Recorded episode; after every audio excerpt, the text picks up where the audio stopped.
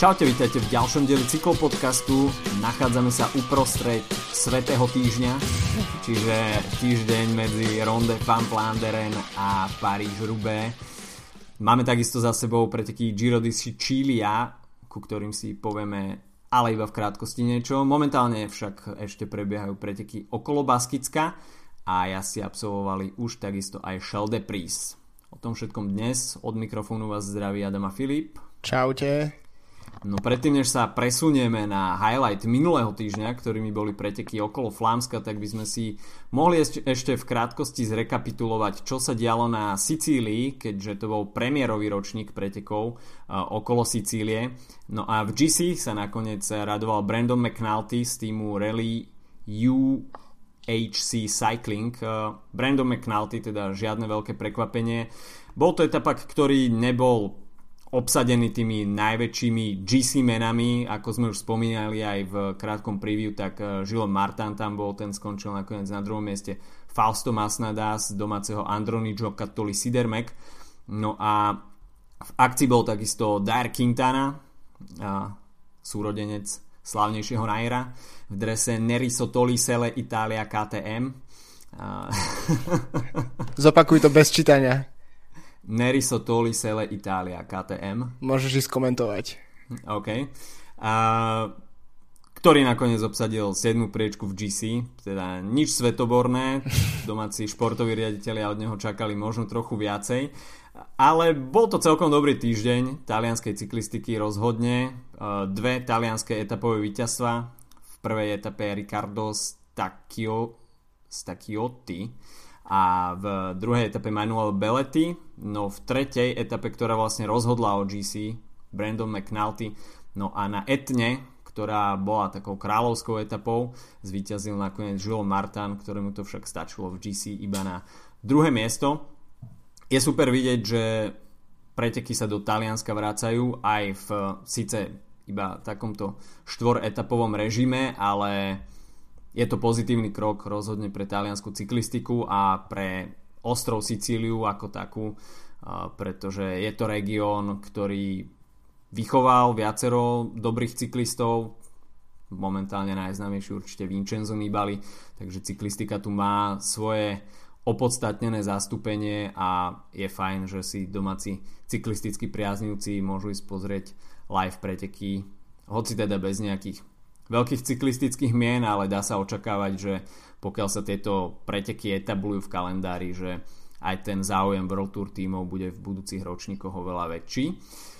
Takže toľko Sicília a highlightom uplynulého víkendu bolo rozhodne Ronde van Vlaanderen, preteky okolo Flámska, ktoré putali pozornosť celého cyklistického sveta a v preview sme označili viacero favoritov, ale Alberto Bettiol, ktorého sme spomínali v predošlých hey. podcastoch, či už, či už teda v súvislosti s Milanom Sanremom, keď eh, tam mal raketový nástup na Podžu, alebo s pretekmi eh, Tireno Adriatico, kde zaznamenal veľmi dobrú časovku, tak eh, Alberto Bettiol bol nakoniec mužom, ktorý prekonal všetky uh, možné klasikárske veľmoci a mená.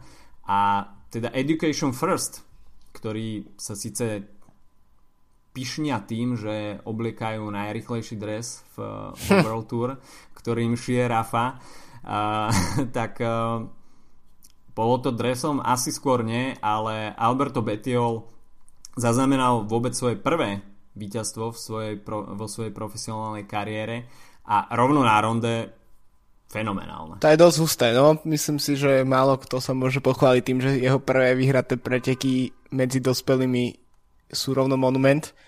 Takisto vieš, teraz už nemôže ísť nižšie, že ďalšie vyhrané preteky môžu byť už iba monumenty. Každopádne... je už sklamanie. Presne tak. Uh, mimochodom, čítal som zaujímavú štatistiku, že EF Education First uh, ako tým, ktorý je následovník niekdajšieho Garminu a Garmin Sharp mm. a podobne, Cannondale Garmin a teda, tak vyhral už 4 z 5 monumentov, čo, je, čo by sme možno do tohto týmu úplne povedali.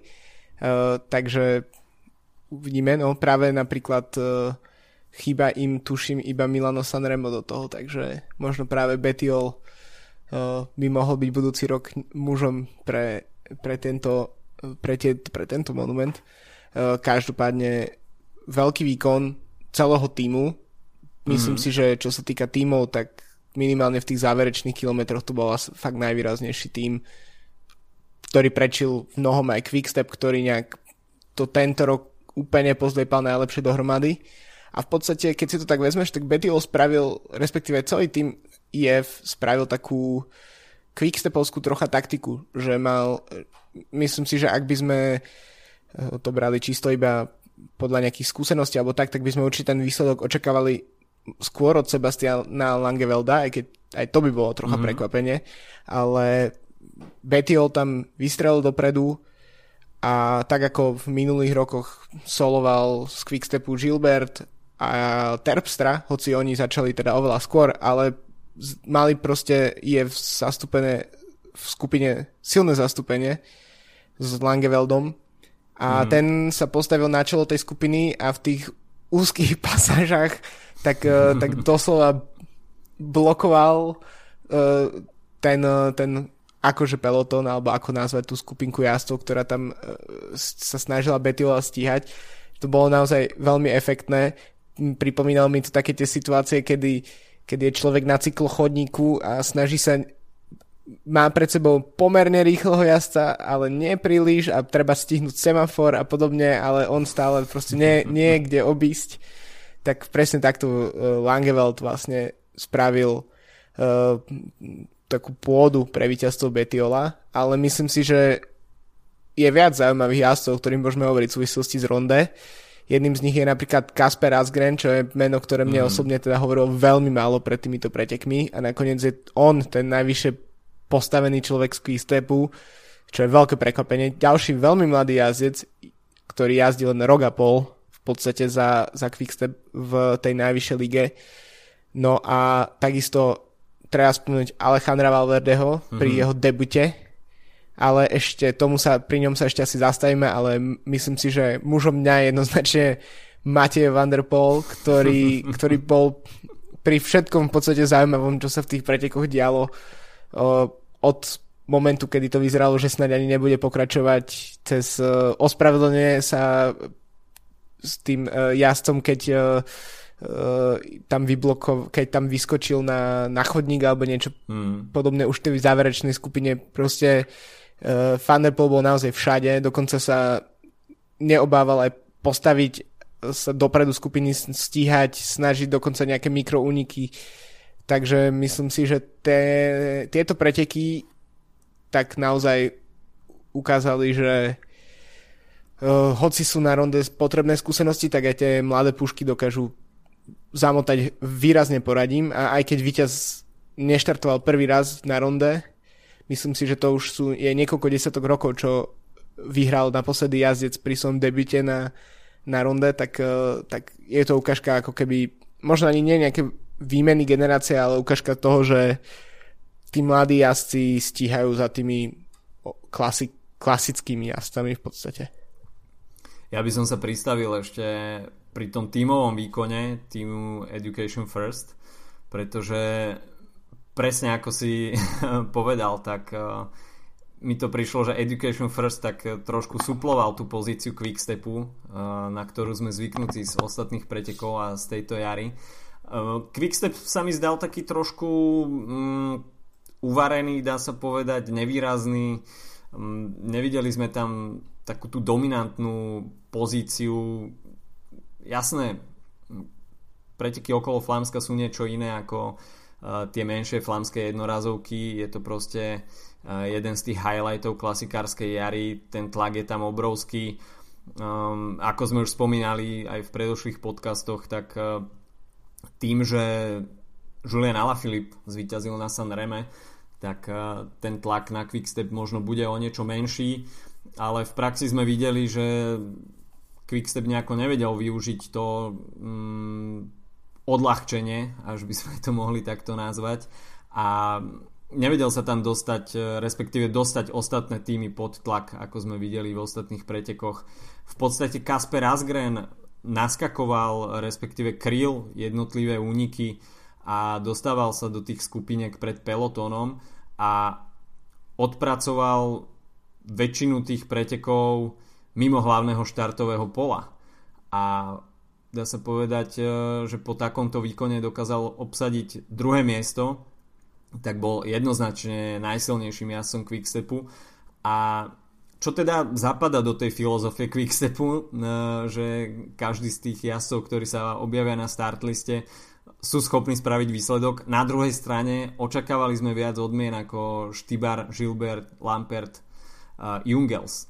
A Filip Gilbert bol odparaný veľmi skoro, čiže ten absolútne nezasiahol do priebehu, uh, čo sa výsledkov týka. Zdenek Štibar po jeho forme z ostatných týždňov sme takisto čakali, že sa bude viac zdrať dopredu, že bude sa viac byť o výsledok.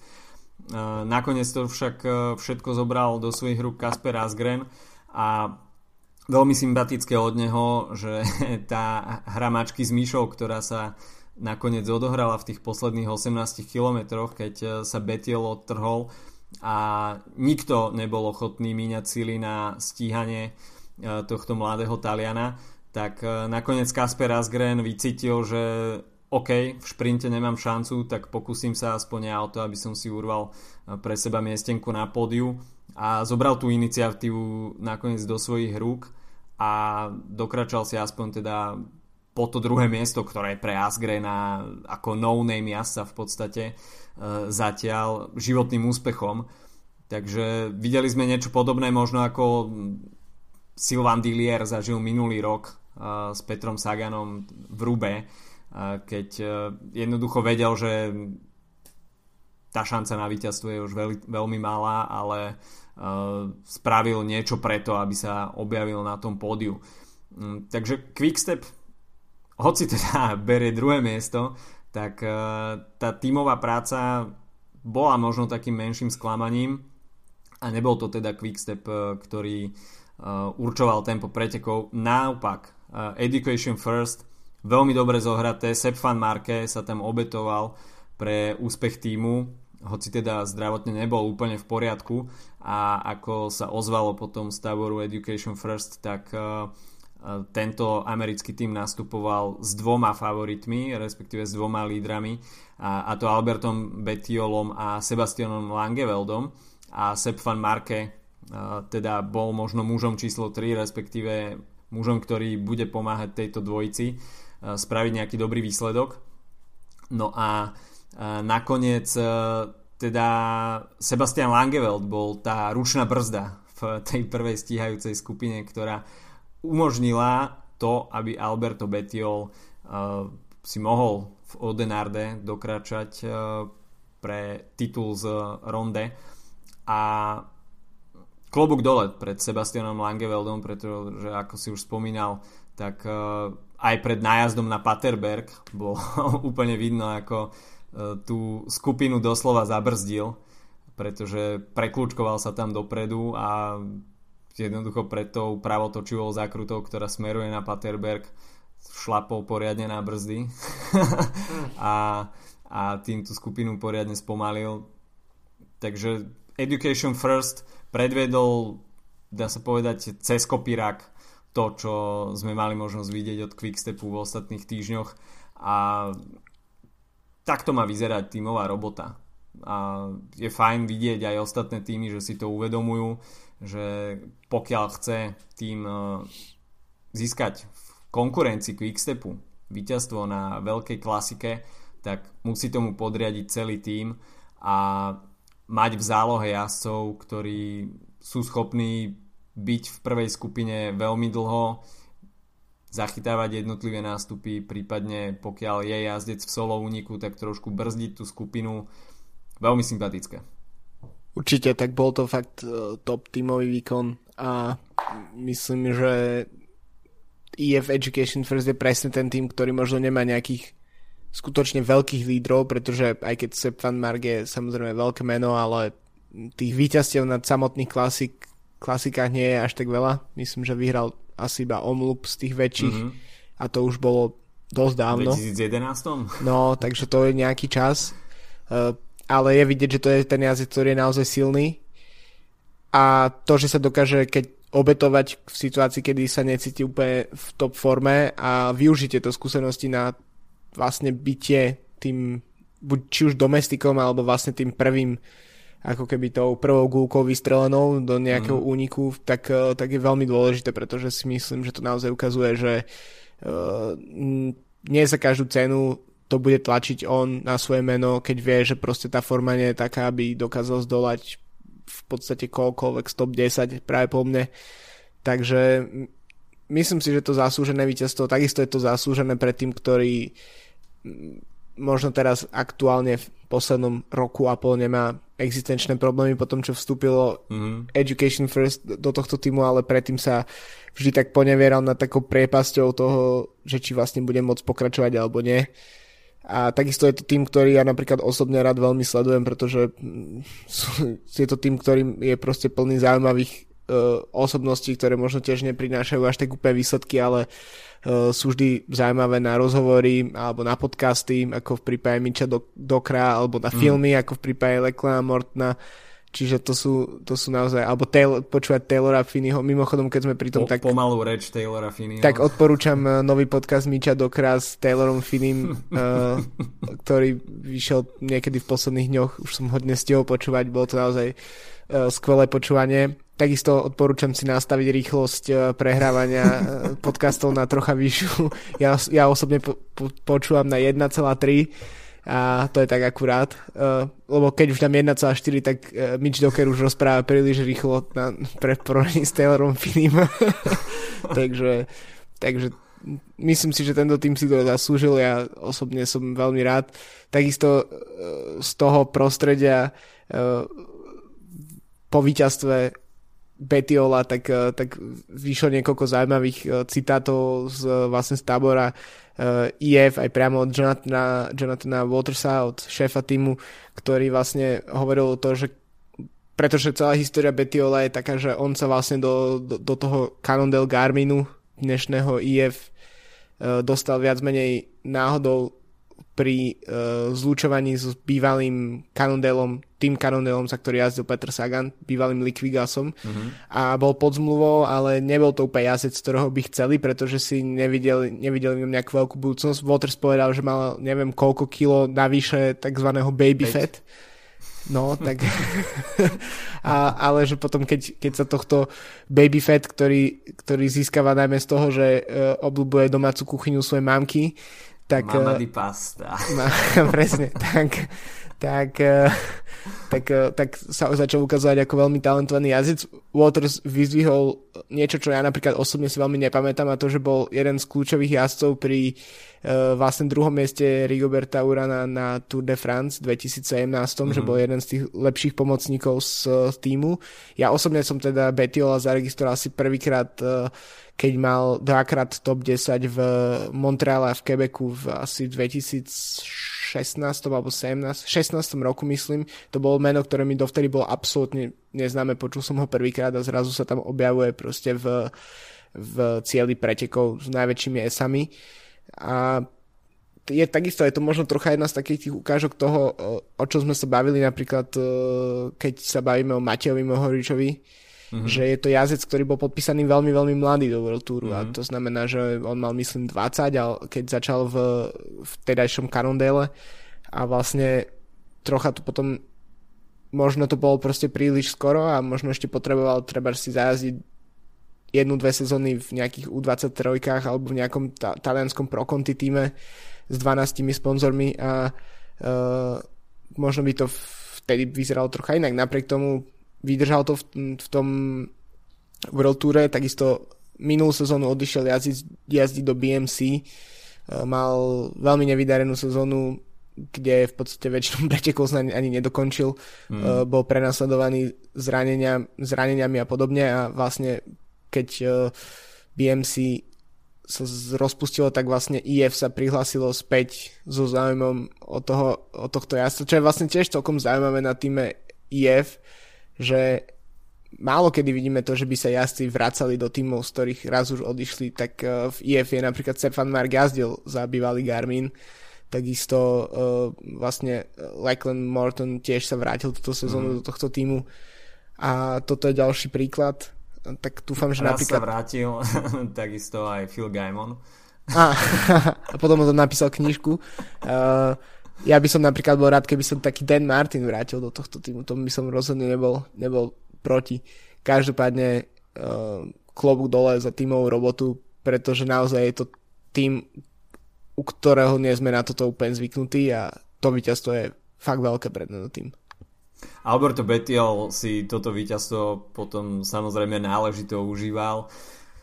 Veľká pozornosť takisto talianských médií, pretože ešte o tom budeme hovoriť, ale e, ženskú verziu vyhrala Maria Bast- Marta Bastianelli a, a teda Taliani vyplienili uh, Flanko v nedelu.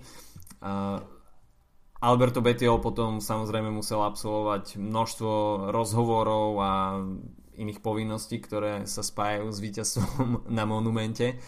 A, a takisto sa spustila veľká pozornosť okolo Alberta Betiola, ktorý dovtedy samozrejme je, to, je označovaný ako prekvapivý víťaz, takže cyklistické, nielen teda cyklistické médiá zaujíma ten jeho príbeh, kde bol doteraz a ako je možné, že jazdec, o ktorom 90% cyklistického sveta doteraz nikdy nepočulo, tak zrazu sa objaví na najvyššom stupienku monumentu.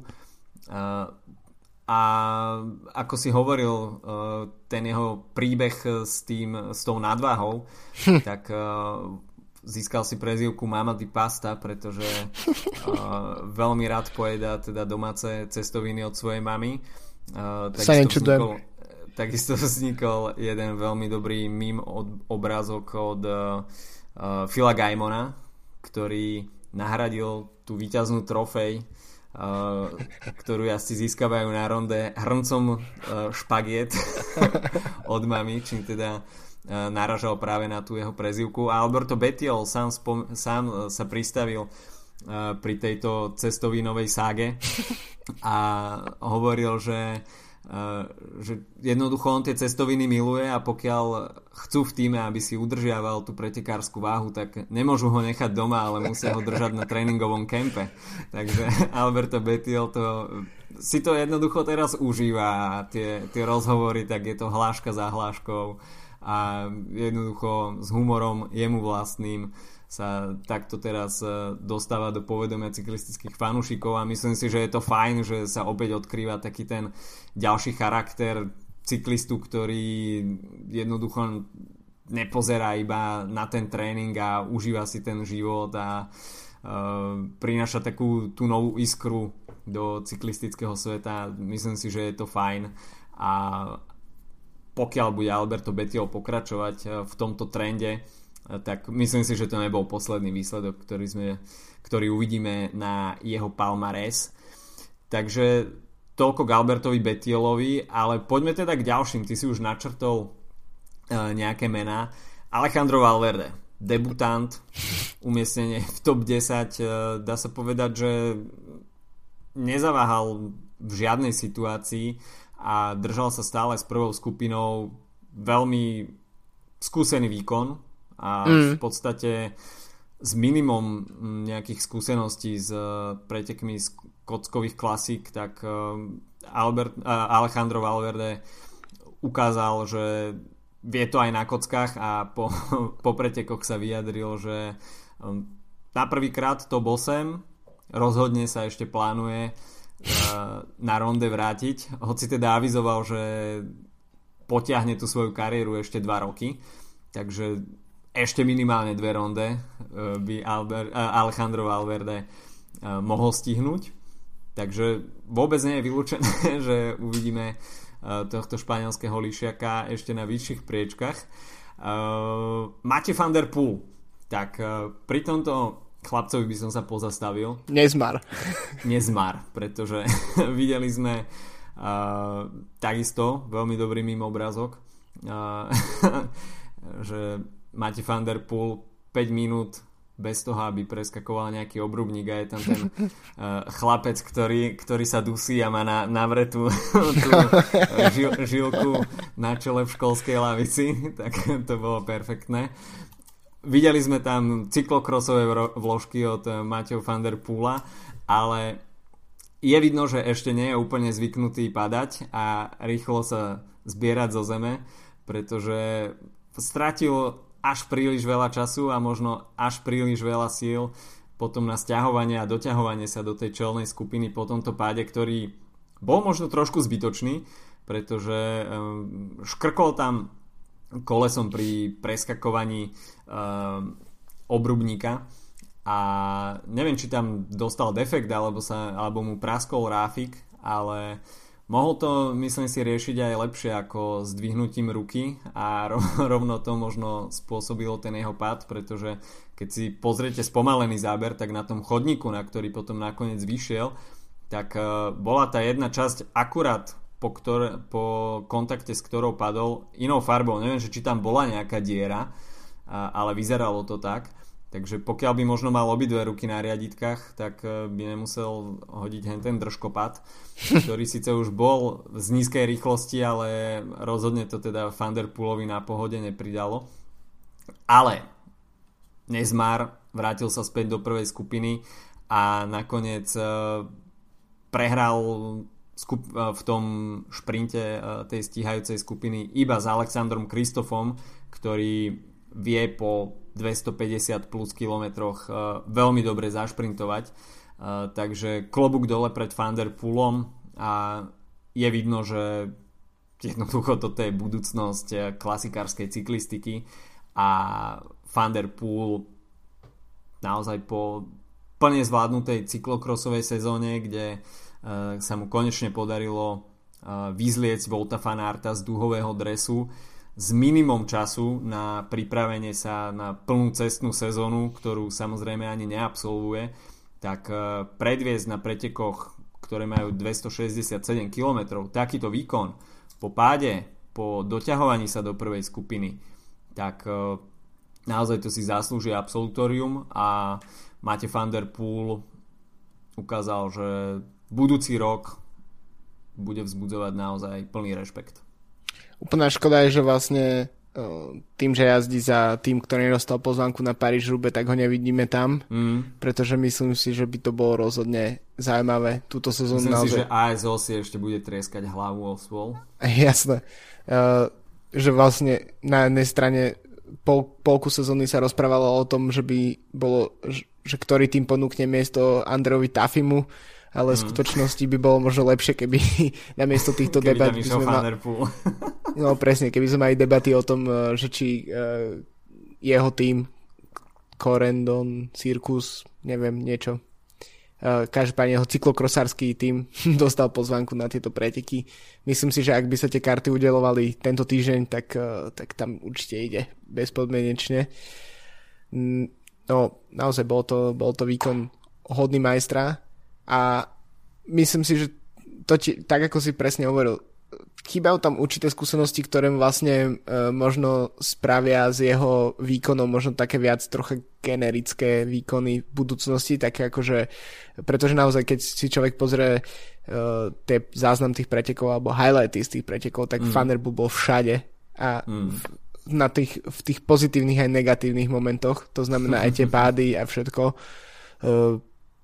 to je super, ale na druhej strane je to niečo, pričom keď si predstavíš, koľko energie musel plýtvať pri tom, aby sa potom páde, uh, kedy, kedy hodil tú držku, musel dostať uh, cez tie jednotlivé skupiny späť dopredu, tak mm. nielen, že to v potom páde vyzeralo, že si práve po mne zlomil kľúčnú kosť a že môže mm. ísť tak akurát oddychovať pár týždňov, ale on nasadol na, na bicykel, ktorý mu nejak promptne pripravil jeho tímový kolega, čo tiež nejak treba podotknúť, že tento tým tiež bol dosť výrazný na to, že to je vlastne pro, pro konty v podstate cyklokorsársky celok.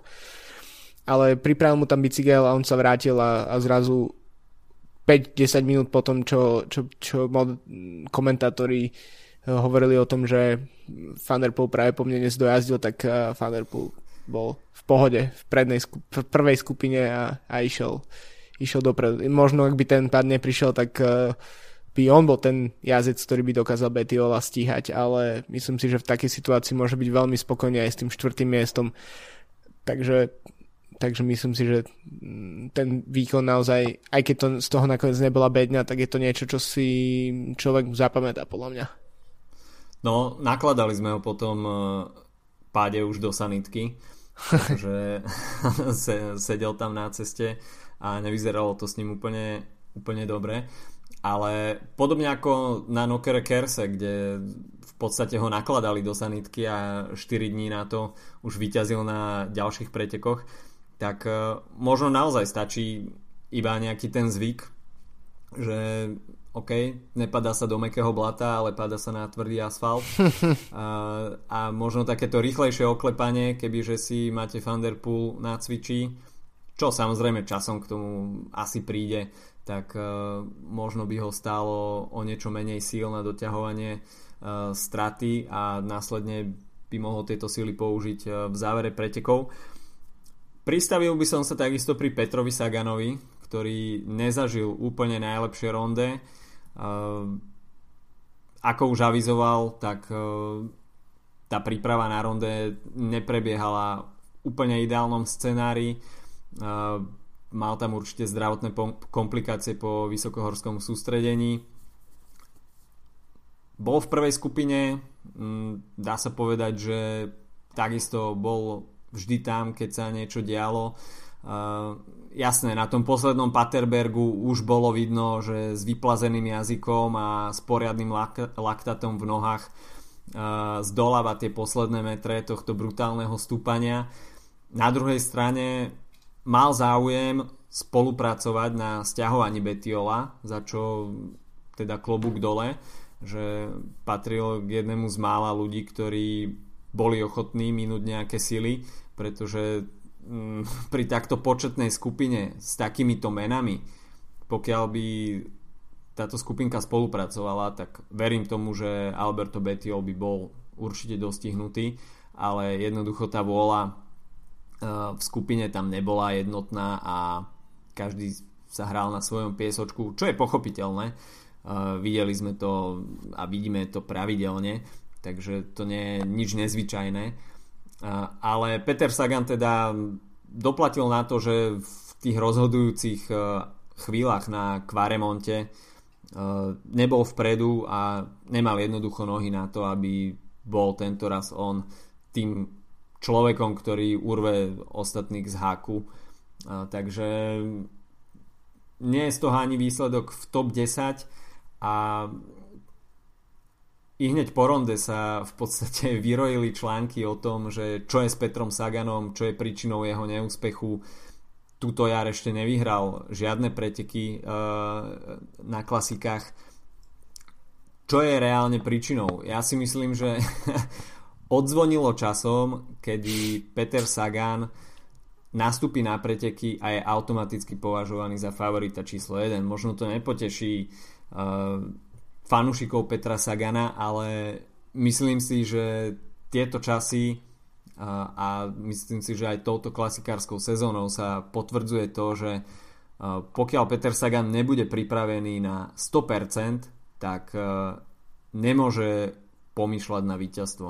Pretože vidíme príliv mladej krvi, či už je to Vanderpool a Fanart, ktorí pokiaľ e, boli na štarte uh, tohto ročných klasík, tak uh, vždy patrili nielen teda k papierovým favoritom, ale aj reálne v pretekoch ukázali, že vedia poriadne pritvrdiť muziku. Uh, takisto sa vschopil Oliver Nessen, vidíme Alberta Betiola, Kaspera Asgrena, ďalšia mladá krv a potom je na scéne Quickstep, ktorý dokáže Petra Sagana jednoducho uštvať, demotivovať, nespolupracovať a, a množstvo ďalších iných mien. A ako si už Peter Sagan určite aj zvykol, tak uh, proste jeho osudom je uh, to, že ľudia nie sú úplne ochotní spolupracovať s ním a to, že Sylvain Dillier s ním spolupracoval minulý rok na Rube tak to bol ojedinelý úkaz a nie je to už nič zvyčajné. A, takže to, že Peter Sagan nenastupoval do pretekov úplne v 100% forme sa odzrkadlilo aj v tom záverečnom šprinte, e, kde skončil v šprinte tej skupiny až v druhej polovici, nakoniec mimo top 10. E, a takto jednoducho to bude. Je to človek, ktorý e, takisto starne, tiež už to nie, už to nie je ten 20-ročný chalan, na ktorého si nikto nedával pozor.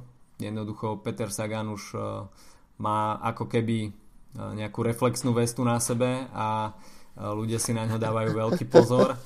Neunikne iba tak pozornosti, takže pff, asi tu by som ja hľadal tú hlavnú príčinu, že nebol v 100% forme a už to nejde ako v ostatných rokoch to isté si môže povedať o sebe aj Greg Van Avermaet, ktorý takisto neprežíva úplne hviezdnu jar. A to, čo sme videli pred pár mesiacmi, tú dominanciu Grega Van Avermaeta, tak tá je tiež niekde v časoch minulých a Greg Van Avermaet, Greg Van Avermaet má ešte možno tú nevýhodu, že nemá pri sebe tak silný podporný tým, ako na aký bol zvyknutý v BMC, keď eh, jednoducho plienil jarné, jarné klasiky a bol najväčším konkurentom Petra Sagana. Toto pominulo a na scénu sa dostávajú ďalšie mladé mená, ktoré sú hladné po úspechu, sú výkonnostné a v následujúcich mesiacoch to bude eh, pre Sagana a takisto aj Fana Avermeta iba ťažšie. Áno, hoci si nemyslím, že treba úplne uh, pochovať jedného či druhého. Myslím si, to že teda nie. minimálne Sagana určite nie, pretože bavili sme sa o tom viackrát, že stačí, ak jeden z nich vyhra v nedelu a klasikárska sezóna je zachránená, pretože proste máme tu šancu na monument a v podstate aj v Lani sme si hovorili, že Sagan OK pred uh, Rube vyhral uh, Chen Wevelgem, ale nebola to úplne jeho ideálna sezóna, mm. čo sa týka jarných klasík. Ale myslím si, že čo je odlišné tento rok na Saganovi je, že mu chýba taký ako keby mm, taký kick, ktorý mm. by tam poslal proste, ktorým vlastne tie niekdejšie úniky, ktorým dokázal roztrhať uh, skupiny a či už potom sám ísť do cieľa, smerom do cieľa alebo v menšej skupine e, to, čo predvedol na ronde vlastne pred tými troma rokmi, keď ho vyhral, tak to, mm-hmm. čo predvedol minulý rok na paríž rube alebo jednoducho proste tá schopnosť byť vždy na tom správnom mieste v tých pretekoch a, a tvoriť tie preteky, nielen ich vyhrávať, ale aj prispievať k tomu, aký výsledný tvar tie preteky budú mať, čo podľa mňa bolo dosť kľúčová nazvime to funkcia Petra Sagana mm-hmm. v týchto pretekoch. Mm-hmm. A tá v posledných rokoch už vôbec nie je taká intenzívna. A myslím si, že to určite sa môže vrátiť v podstate.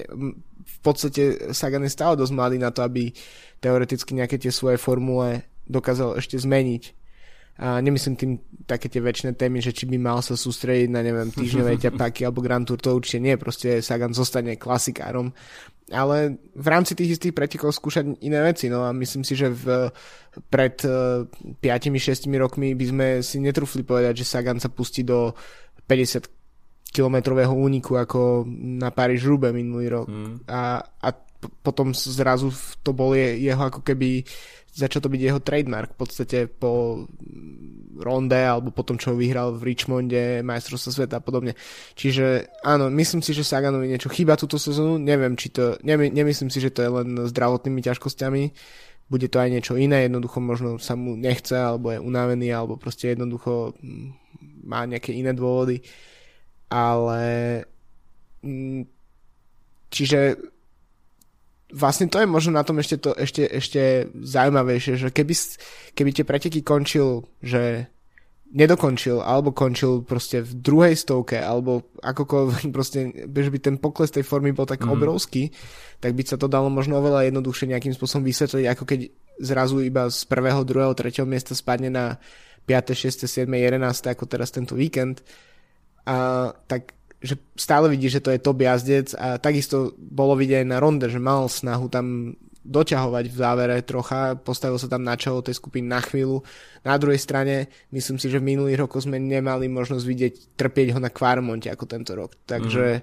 to je tiež možno, možno nám, možno, neviem, možno to Liež a Amstel nám dá odpoveď na to, mm. že, že, že, že čo sa s ním deje, že možno to je všetko iba príprava na to, čo ho čaká v najbližších týždňoch, ale nemyslím si, že by kvôli tomu bol ochotný obet, obetovať takému neistému cieľu obetovať e, Rube alebo Ronde alebo akúkoľvek inú klasiku.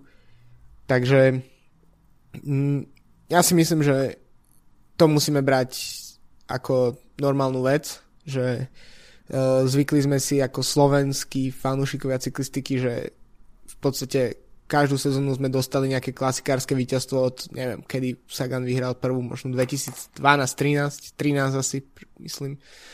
A to je dosť na to, aby sme boli dostatočne rozmaznaní ako fanúšikovia cyklistiky, ale netreba zabúdať, že potom, čo uh, Veličovci skončili a potom, čo skončil, teda končete školáč, ktorý sa nevyhrával preteky vľavo vpravo, to treba povedať, ale čo Erik Baška je v podstate skôr iba nejakým ako pomocníkom, ako nejakým skutočným víťazom, tak si musíme zvyknúť na to, že máme len jedného pretekára, je to stále dosť viac, ako sme mali v minulosti, ale jednoducho so, za, za Saganom nič iné nie je a preto musíme pozerať nejak dopredu a som zvedavý vlastne nielen kam sa bude vyvíjať slovenská cyklistika, keď skončí, ale tiež ten záujem o ňu vlastne, že či, sa, či keď skončí Sagan, tak bude RTV spúšťať uh, kompletné etapy proste 21 dní na Tour de France alebo proste či ľudia budú lajkovať veci na Facebooku alebo akékoľvek inej sociálnej sieti,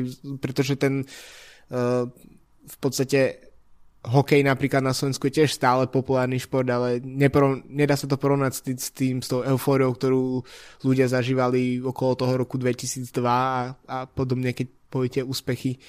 Takže je to taký, neviem, myslím si, že je to taká debata, ktorú môžeme mať úplne že do nekonečná a môžeme proste rozberať furt, ale je dosť možné, že už v nedelu proste nám odpovie sa tým, že vyhrá a, a, a môžeme proste na to zabudnúť a, a, a povedať si OK, tak uh, klasikárska sezóna bola úspešná, pretože vyhral proste jeden z, z monumentov. Takže to je také ako, že je to proste na tej hranici. Na to, je to na, na dlhé filozofovanie a super téma do off-season obdobia. Uh, ale aby sme to teda nenaťahovali do nekonečna, tak e, človek ešte pri, jeden človek, pri ktorým, ktorom by som sa pristavil, tak Alexander Kristof, ktorý doplnil pódium, Mm, minulý rok nezažil úplne skvostnú jar, ale tento rok Alexander Kristof e, sa konečne našiel a po víťazstve na Hand Wevelgem, e, kde takisto bol dominantný v šprinte, e, ukázal dominantný šprint aj v, na pretekoch okolo Flámska. Škoda pre ňoho, že Alberto. Bettiol teda nebol dostihnutý a votrel sa mu tam aj Kasper Asgren a nakoniec tým svojim šprintom bral iba tretie miesto. Každopádne akékoľvek umiestnenie na bedni e, je pred tým Spojených Arabských Emirátov, ktorý teda vôbec nie je klasikársky orientovaný veľkým úspechom a pre Alexandra Kristofa to bude určite veľmi povzbudzujúci výsledok pred Rube, ktoré by mu vzhľadom na jeho fyzické proporcie mohli sedieť o, ešte oveľa viacej. Takže norské kladivo síce udrelo, bolo z toho iba tretie miesto, ale veľká, veľká psychická vzprúha pre Alexandra Kristofa. No a skôr ešte, eh, než sa dostaneme k ďalším pretekom, tak eh, ženy takisto absolvovali svoje ronde a ako som už spomínal, tak eh, bol z toho ďalšie veľké talianské víťazstvo. Tak Marta Bastianelli je tento rok zatiaľ asi najvýraznejšou postavou e, žen, ženského World Tour. Vyhrala túto sezónu už uh, tretie preteky, uh, vyhrala Omlut Van Hagenland, to je, sú preteky, ktoré sa jazdia paralelne s Kurne Brusel Kurne, vyhrala Ronde van Drenthe, bola druhá na Dvars a takisto druhá na Omlope, takže tie výsledky tam naozaj prichádzajú. Podstate, keď si pozrite stránku na Pro Cycling Stats, tak tento rok ešte neskôr, jej najhoršie umiestnenie tento rok je 8. miesto mm-hmm. na Lesamin. Takže uh, a pritom je to cyklistka, ktorá vôbec nie je novým menom, má 31 rokov, je to svetová šampiónka, prosím pekne, z roku 2007, takže to je naozaj trocha návrat. A zaujímavé je, že jazdí za menší tým, za tým Virtu Cycling, ktorého mm. v podstate šéfom a športovým riaditeľom je Bjarne Ries, starý známy uh, víťaz Tour de France z, a takisto dlhoročný šéf Saxo týmu. Mm-hmm. No a tak tento rok, okrem toho, že Virtu má aj svoju mužskú verziu, tak uh, práve tá ženská je tá, ktorá by uh, mala prinášať výsledky asi viac, samozrejme tam Bastanelli, takisto tam jazdí Uh, možno z takých známejších men, tak uh, Kateřina Pavlovská z Polska, ktorá je niekoľko násobnou majsterkou sveta na drahe, ale takisto je tam uh, Sofia Berticolo, ktorá momentálne jazdí v drese pre najlepšiu mladú pretekárku vo World Tour. Takže tým s veľkými ambíciami a skvelými výsledkami a pekným dresom, takže to je tiež dôležité. No a uh, Bastianelli nakoniec vyhrala pred uh, Annemiek van Vleuten a pred Cecilou Utrub Ludwig. Uh, dve v podstate skôr vrchárky ako klasikárky, takže keď boli v spoločnom úniku, tak bolo jasné, že Bastianelli, ak to príde k šprintu medzi nimi troma, tak je jednoznačne najrychlejšia. Ešte jednu vec k Bastianelli, zaujímavosť, tak uh, že Bastianelli je matkou, uh, takže si dala svoju pauzu uh, jeden mm. rok a také niečo vlastne teraz čaká Lizzie Deignan, ďalšiu bývalú majsterku sveta, ktorá sa vracia už na Amstli do, do pretekárskeho diania po roku a pol pauzy spôsobenej tehotenstvom. Takže to je tiež zaujímavý fenomén, ktorý nevidíme tak často v ženskej cyklistike, mužskej vôbec samozrejme. Mm. A, a tak e, naozaj Bastianelli zatiaľ samozrejme líderkou World Tour a veľké víťazstvo pre túto pretekárku. Takže toľko ronde. A momentálne ešte prebiehajú preteky okolo Baskicka, kde zatiaľ e, dominuje jazdec Bory Hansgrohe, kolega Petra Sagana, Maximilian Šachman, ktorý e, ovládol už úvodnú časovku, e, ktorá teda vôbec nebola na rovinatom teréne a to stúpanie, ktoré asi absolvovali na 11 km trati dosahovalo maxima okolo 20% a pokiaľ si pozriete alebo ste sledovali prenos, tak eh, mali ste možnosť vidieť veľké utrpenie v tvárach jednotlivých jasov a niektorí tam doslova no, boli nutení pri prejazde, aby ich eh, tlačili uh, diváci. Takže bolo to naozaj veľmi brutálne stúpanie, s ktorým si nakoniec najlepšie poradil Maximilian Schachmann. V etape číslo 2 sme mali možnosť vidieť eh, víťazstvo Juliana Alaphilippa. Žiadne prekvapenie, Julian Alaphilipp pokračoval v Baskicku vo veľkom štýle a ten finish, tak ten ako keby bol konštruovaný presne na ňo, presne na jeho schopnosti. O niečo rado, menej radosnejší už bol Julian Alaphilipp v etape číslo 3, pretože po páde e, nie je príliš peknom a bolo to, dá sa povedať, z čela a padlo veľmi veľa jazdcov, medzi inými aj Michal Kviatkovský, tak eh, Julian Alaphilippe po etape číslo 3 odstúpil z pretekov, čo je viac menej logické, pretože jeho fokus teraz momentálne smeruje na ardenské klasiky, na ktorých chce byť 100% pripravený, takže trápenie sa v Baskicku eh, po takomto páde nemalo absolútne žiaden zmysel, ale v dominancii pokračoval Maximilian Schachmann, ktorý si teda po časovke pripísal aj etapu číslo 3 a momentálne sa stále vyhrieva v drese pre uh, lídra pretekov okolo Baskicka. Uh, v Baskicku uh, si ešte absolvujú 3 etapy a ako je to už teda známe z, Basky, z baskického regióna, tak si tam absolvujú dosť početný, uh, početnú porciu výškových metrov, takže uvidíme, ako sa uh, vyvinie v Baskicku ďalšie dianie. Jazdci takisto majú za sebou Shell de Pris, 107. ročník, kde si napravil chuť Quickstep, ktorý teda po tých ostatných klasikárskych pretekoch a najmä teda ronde, kde si možno brusili viac zuby na víťazstvo, tak Fabio Jakobsen zopakoval triumf zo Shell de Pris z minulého roka, keď v tom hromadnom šprinte dokázal poraziť Maxa Valšajda a takisto Chrisa Lowlesa, ktorý mm, je, dá sa povedať, takou novou mladou šprinterskou tvárou týmu Sky. Uh, Hugo Hofstetter, nakoniec 4. miesto, uh, zberateľ top 5, top 10 výsledkov z tohto roka, ale zatiaľ tento takisto pomerne mladý francúzsky šprinter nedokáže získavať lepšie výsledky.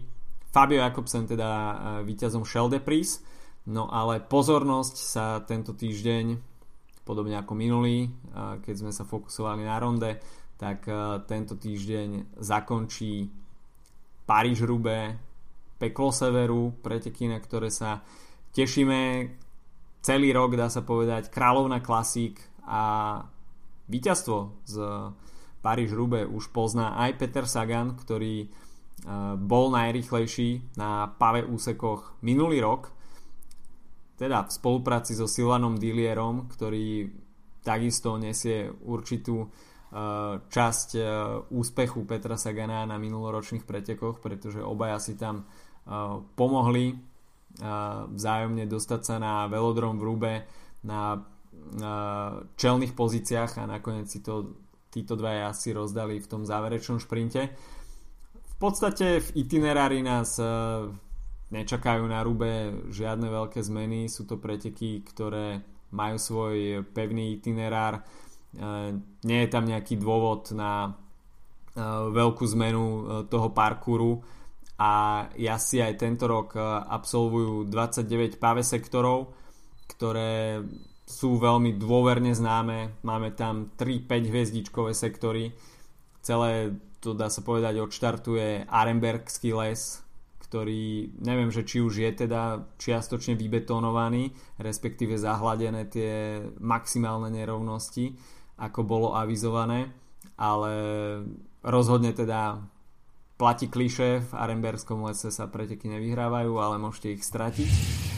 a, takže toto je prvý 5 hviezdičkový úsek, takisto tam potom je Mont Saint-Pével, no a nakoniec Carrefour de l'Arbre, Eh, ktorý už nie je tak ďaleko od cieľa v Rube a dá sa povedať, že to je taká posledná eh, reálna veľká prekážka, ktorú ja si pokiaľ zdolajú, tak eh, už im v podstate nestojí v ceste nič, nič vážne. Peter Sagan minulý rok predviedol veľmi silný atak, 50 km pred cieľom, bolo to naozaj niečo, s čím väčšina tímov nerátala a v podstate nechala ho odísť e, a možno tak trošku zbytočný e, ťah od e, ostatných tímov, že jednoducho boli tak naivní, že Peter Sagan si nedokáže poradiť s tými zvyšnými 50 kilometrami, že nebude mať ten kick v nohách, ako si už dneska spomínal. Myslím si, že tento rok neuvidíme od Petra Sagana rovnaký scenár, ale rozhodne môže prekvapiť uh, takýmto scenárom aj niekto iný. Myslím si, že áno, tak uh, ne, nehovorím, že na paríž nevidíme jazdcov vyhrávať, od ktorých by sme to očakávali, že by to boli iba prekvapivé výsledky, ale myslím si, že každý si môže pamätať pred troch rokov, dvoch rokov, troch rokov, troch rokov víťazstvo Meta Heymana, mm-hmm. ktoré naozaj prekvapilo každého. To bol taký podľa mňa, že jeden z lepších uh, pretekov v posledných rokoch, na ktorý podľa mňa sa dá veľmi dlho spomínať. No ale poslední víťazí posledných rokov pred Saganom, Fanamat, predtým Heyman, predtým John Degenkolb, predtým Nicky Terpstra, Fabian Cancellara, Tom Bolen a až v podstate 2011 Johan van Sumeren je ďalším takým ako neúplne očakávaným výťazom. No a myslím si, že toto napoveda tomu, že kto hrá v tých pretekoch prím na druhej strane mm, kde inde teoreticky môžeme vidieť také ako solové úniky a podobné skúšanie iných nejakých formul na vyhrávanie pretekov ako práve na Rube, kde v hmm. podstate tá, tá jazda po tých kockách je tak náročná, že v podstate akákoľvek skupina jazdí kdekoľvek, tak uh, taká tá jazda klasická v závetri, ako na, neviem, ploských etapách na Grand Tour, uh, kde sa aj ľudia jednoducho skryjú v svojom pelotóne, vo svojom týme, tak neplatí na, na, na rube, pretože to je akože jasné, stále sa je pred akým vetrom kryť, to, to je samozrejme, ale žiaden tým, dokonca ani Quickstep nedokáže fungovať v takých číslach v tých skupinách, keď naozaj dojde na tie ťažké sektory a, a preteky sa začnú trhať. Uh, nevidíme také situácie, že by sme mali zastúpenia 5-6 jazdcov z jedného týmu v nejakej čelnej skupine, akože to, možno sa to stáva, neviem, teraz keď sa tak na teba pozerám, vyzerá, že so mnou možno trocha nesúhlasíš. Nie, nie. A, ale ale uh, myslím si, že to naozaj Rube sú trocha také preteky, každý sám za seba v úvodzovkách a, a to môže pomôcť tomu, aby, uh, aby to tak dopadlo. No. Takže za mňa si myslím, že Napriek tomu mám už vymyslený tip a, mm. a nebudem ho hovoriť ešte zatiaľ, ale trochu tým uh, možno budem mm, negovať to, čo som povedal teraz. Pretože práve som si vybral jedného z outsiderov na to, aby, aby vyhral túto sezónu. OK. Uh, no, jasné. Preteky Paríž-Rube sú väčšinou preteky sám za seba. A takisto sú to preteky, ktoré prajú únikom, respektíve tie úniky väčšinou bývajú pohltené najväčšími favoritmi, ale ako sme už mali možnosť vidieť aj v spomínanom víťazstve Matthew Heymana z roku 2016, tak Matty Heyman sa pohyboval celý čas vpredu a bol členom toho pôvodného úniku. Takisto minulý rok Silvan Dillier, ktorý skončil na druhom mieste, bol členom toho pôvodného úniku, takže určite sa väčšina tímov bude snažiť dostať e, nejakého jazdca a možno e, nejakého čierneho konia, respektíve outsidera e, dopredu, ktorý nakoniec spraví výsledok top 10, keď sa udrží s tými najlepšími po tom, čo bude únik dostihnutý. Je to scenár, ktorý vydávame na Paríž Rube veľmi často. No a takisto Veľkým faktorom býva počasie. Pozeral som predpoveď, nemá pršať. Takže opäť neuvidíme mokré Paríž Rube. Má byť ale iba nejakých 8 stupňov, takže jazdci nebudú mať 20 stupňov slnečno bez vetrie, ale uh, tie podmienky nebudú úplne ideálne a uh, pri takto dlhých pretekoch býva určite faktorom aj teplota vzduchu takže nebude to úplne príjemné jarné počasie. Uh, uvidíme takmer 60 km na pave, čo je strašná vzdialenosť, strašná vzdialenosť, takže naozaj asi nebudú mať na rúžia huslané, ako to už teda býva zvykom, víťazstvo na Paríž Rube je veľmi vydreté, o to je cennejšie a každý jazdec e, nastupuje do týchto pretekov s tým, že by chcel mať v tých sprchách na velodrome v Rube svoju menovku. Uh, takže je to kráľovná klasik. Najprestížnejšia klasika a víťazstvo na Paríž Rube je to v podstate vstupenka do klubu nesmrteľných. Takže kto štartuje na uh, tohto ročnej edícii Paríž Rube s číslom 1 obhajca minuloročného triumfu Peter Sagan, ktorý má uh, skvelý podporný tím, ako počas celej jary Danielos Markus Burghardt, uh, Matej Bodnar, Rudiger Zelik, Juraj Sagan, Andreas Schillinger. Uh, ale Peter Sagan asi nebude patriť k favoritom číslo 1. Je tu silný quickstep v osvedčenej zostave Štýbar, Asgren, Declerc, Gilbert, Case, Lampert, Senešal. Takže opäť uh, silná zostava Quickstepu. Predošlý víťaz uh, Niky Terpstra asi nebude štartovať, pretože na Ronde van Flanderen zaznamenal nepríliš pekný pád a z pretekov Paríž-Roubaix bude nakoniec vyradený. Greg van Avermaet, tak to je človek, ktorého sme už takisto dnes spomínali. Nemá úplne vydarenú jar, ale takisto je to človek, ktorému sa už podarilo zvíťaziť na Paríž-Roubaix, konkrétne v roku 2017 takže s Pave sektormi má veľmi dobré skúsenosti. John Degenkolb v drese Treku Segafredo, takisto predošlý víťaz a bude mať skvelý podporný tým. Je tam Edward Jones, Jasper Stuyven, Mats Pedersen, uh, Könde Kurt, takže prípade, že John Degenkolb nájde dobré nohy, bude mať dobrý deň, určite bude vedieť spraviť dobrý výsledok.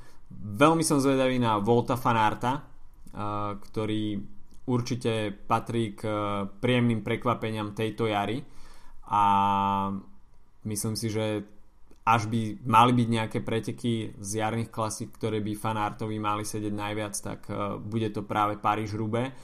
No a môjim favoritom číslo 1 a typom je Alexander Kristof, ktorý e, sa dokázal udržať e, aj na Hellingenoch Ronde van Flanderen. A pri tej jeho telesnej konštrukcii a výbornom šprinte si myslím, že preteky Paríž-Roubaix by mohli patriť do jeho palmares a toto je ešte taká čerešnička, ktorá chýba Kristofovi v tej klasikárskej zbierke.